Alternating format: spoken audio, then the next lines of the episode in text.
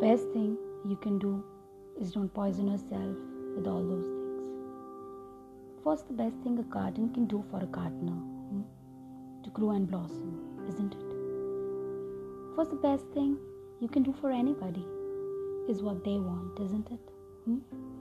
Not what you want. Always, this is the problem. All this activity, you must have known some people are extremely taciturn. The days they never say anything, they are just.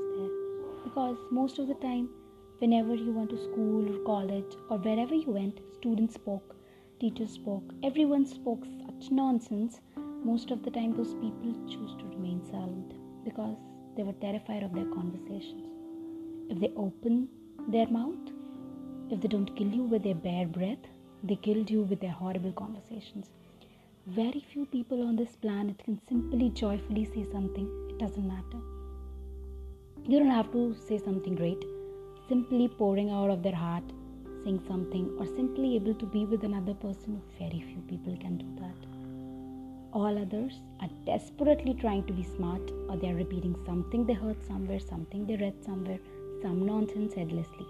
So, those conserved people never speak very rarely they speak.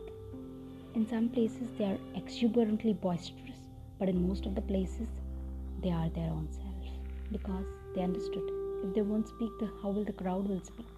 That saves them. Now, all this endless talking, this activity, nonsense, doesn't matter where I am. Constantly, all of us are in a huge crowds of people. At least minimum of 10 people are around us most of the time. So I guess this is not all of our personal choice. There is a terrible need that there is in the world. If you do not communicate the way people know, if you do not behave the way people know right now, if you do not walk two steps with them, you can never walk them in a different direction. Hmm? So there is nothing that you can do. You can just grow and blossom. Drop your nonsense.